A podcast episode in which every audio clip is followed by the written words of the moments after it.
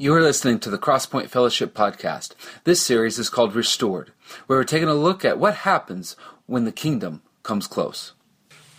What is life? That's a pretty complicated question, right? There's there's so many tentacles to that question, so many different directions you can take that question. What's the meaning of life? What's the purpose of life? What's my life all about? Is is life about breathing? And, and is, is life deeper than that? What what happens after this life? And some people are just just uh, you know like they act like life is good, but then deep down life is bad. And some people act like life is bad, deep down life is good. And and some people don't care about the meaning of life or act like they don't care about the meaning meaning of life, and and and, and we just kind of go through life. It, it, it, probably in order to not really deal with a lot of those questions because we know ultimately ultimately life is broken life is broke down and and and, and life is missing something we're in this series called restored. We're actually starting this series right now. We're starting the series. This sermon is really kind of pretty much a prequel to the series to, to, to get us started and get us ready for the series called Restored. In order to restore something, if a car needs to be restored, what does that have to, have to be? It has to be broken. It has to be broken. But it, a couple of popular shows recently, Overhaulin' and Pimp My Rides, became popular because we love to see something that's broken become something that is restored and shiny, but have a new meaning, have a new purpose, have a new engine, and when we're talking about a restored car, that's what we want, right? An engine, life, vigor, energy, horsepower. That's what we want out of life. See, life is more than breathing. It's actually have enough energy to get through this life. But most of us know, we most of us realize, even if it's deep down inside, there's something missing, there's something broken in life. And those of you, you maybe come across this podcast by accident or whatever, and maybe this church thing is a struggle for you, or this Jesus and God thing is a struggle. You you're not going to be surprised by the fact that I'm going to say Jesus is the remedy to this life thing. Like, wow, yeah, throw me a new one.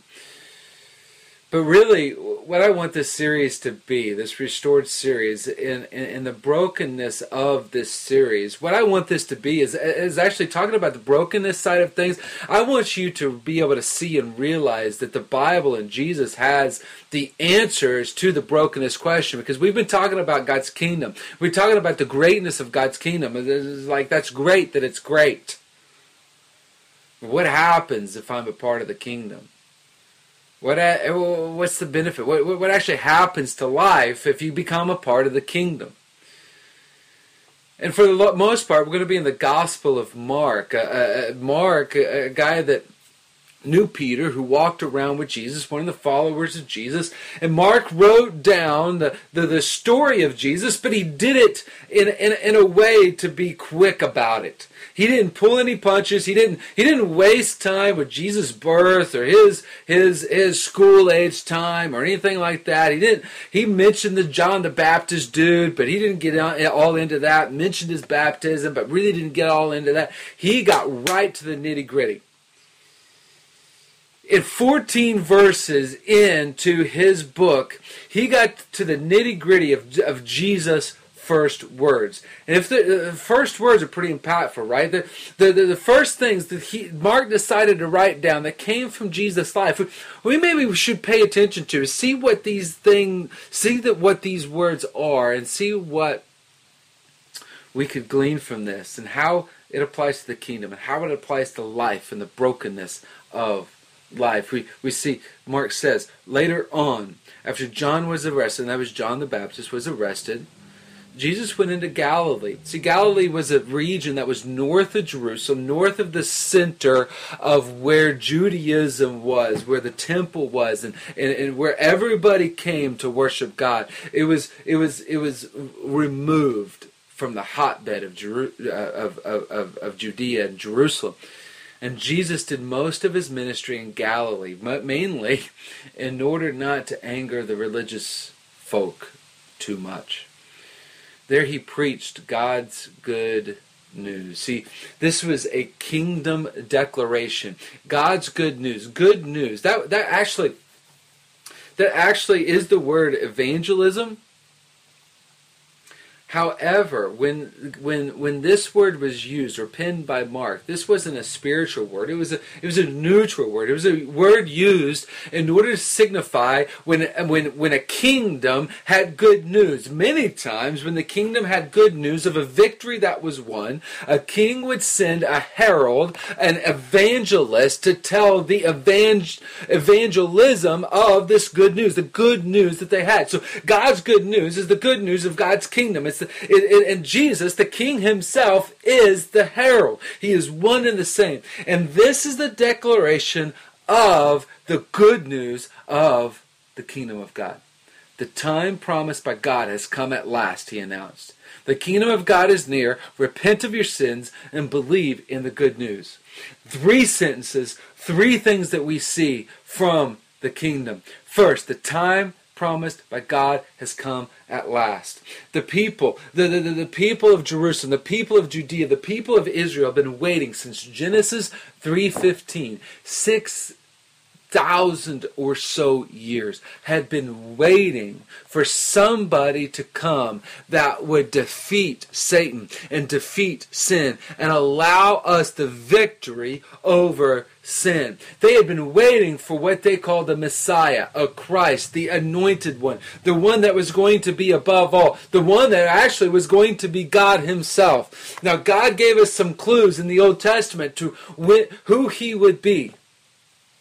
And Jesus shows up saying, This is the time. Now is the time. The time is fulfilled. And maybe you're saying that's great for them. That was 2,000 years ago. But I'm not waiting for anything. I mean, shoot, maybe for Sunday, for the for the football season, or for, for the for the Sunday games to start, or if you're if you're a college fan, for for for for, for the Saturday to, to, to come. That's what I'm waiting for. That's the time to be fulfilled, right there. Well, see, deep down inside, we're all waiting for life to be restored. Here's how I know because we will go out and we will try to give ourselves energy and life and vigor any way possible, whether it's in a pill, whether it's in a surgery, whether it's in a relationship, whether it's in sex, whether it's through addiction.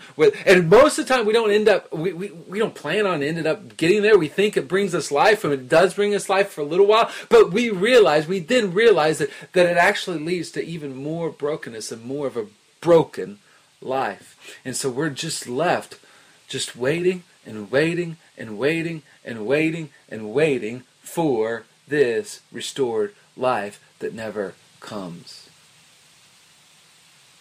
That's what we're waiting for. But see, the good news of the kingdom is that the time is now.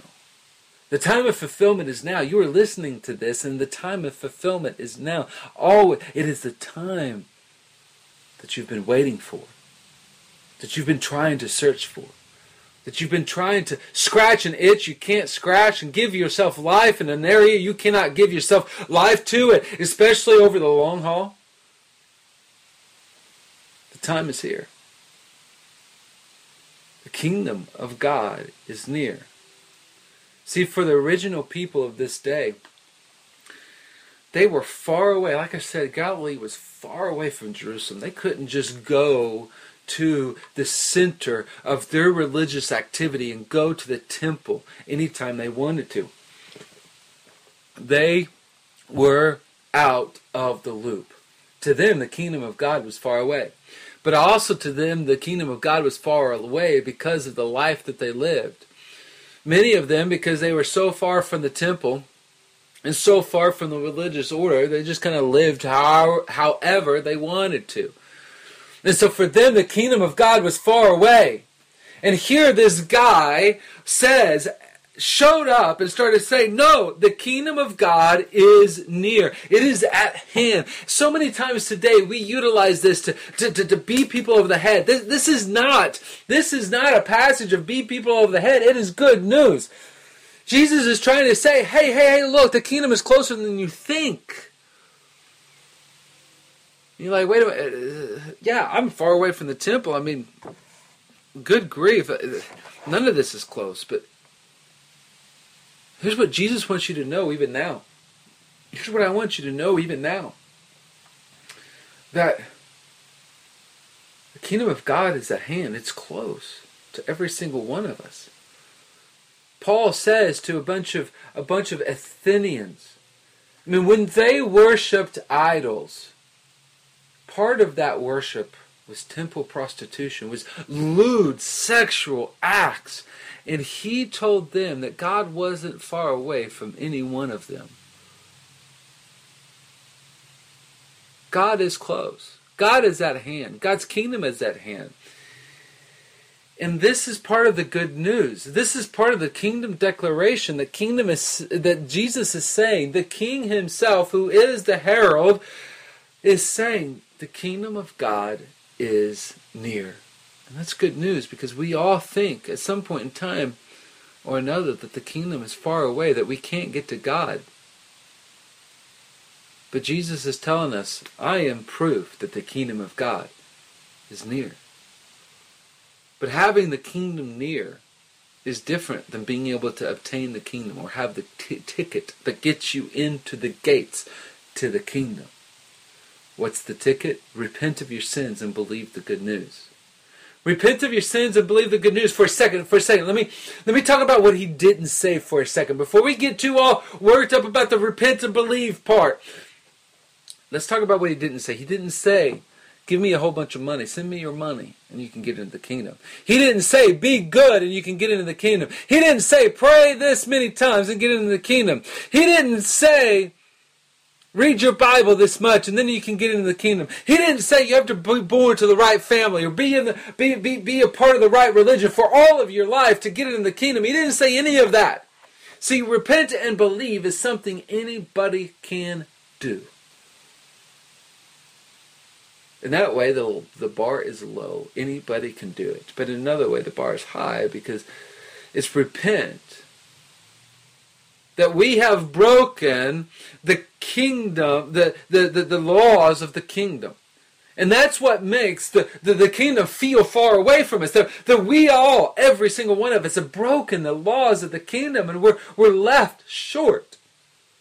But Jesus is saying, look, look, look, all it takes is repent. Just say, hey God, I blew it. I have. I haven't lived the laws of the kingdom. But I still want to be a part. I, I, want to have a life of the kingdom. And see, that's the believe part. That, that, that you believe that you can actually have a life, a part of the kingdom. That you believe in Jesus. That, that, that, that He did die to forgive us. That He did die to give us righteousness. And that, that God will give us that righteousness. And that He will allow us to be a part of the kingdom. And that, that, that we can live a life that looks like we are a part of the kingdom. Repent and believe. See, that's the entry. That's the ticket into the kingdom. And that's the good news is that anybody can do that no matter what our background is, no matter what we've done, no, no, no matter how far we've run away, we can all do that. Repent and believe. Jesus showed up. Jesus showed up with this kingdom declaration. And this kingdom declaration is what restores lives. What restores our brokenness. When we repent and when we believe, we find out that the kingdom is close and the kingdom restores lives. What if Jesus immediately does is go out and do miracles to show what it looks like for the kingdom to restore back to its original state. See, this is the way that God intended it from the very beginning, all the way back to Adam and Eve. And all we have to do to find kingdom restoration is repent and believe. That's it. We find ourselves a part of the kingdom, and we find out that the kingdom starts restoring lives. The rest of the series, we're going to take a look at how exactly the kingdom restores lives, what parts of our life that he that, that it restores. We're going to take a look at physical miracles, but we're going to but more than that, more than that, we're going to see how those physical miracles point to something deep down inside of us that God wants to restore. Is the kingdom close? You betcha it is. Have you accepted your ticket into the kingdom? Well, I suppose that's up to each one of you. Because accepting the kingdom, or accepting the ticket, means we've repented and believed in this good news. Have you done that? Thank you for listening to the Crosspoint Fellowship podcast. You can subscribe to our daily blog at cpf.me.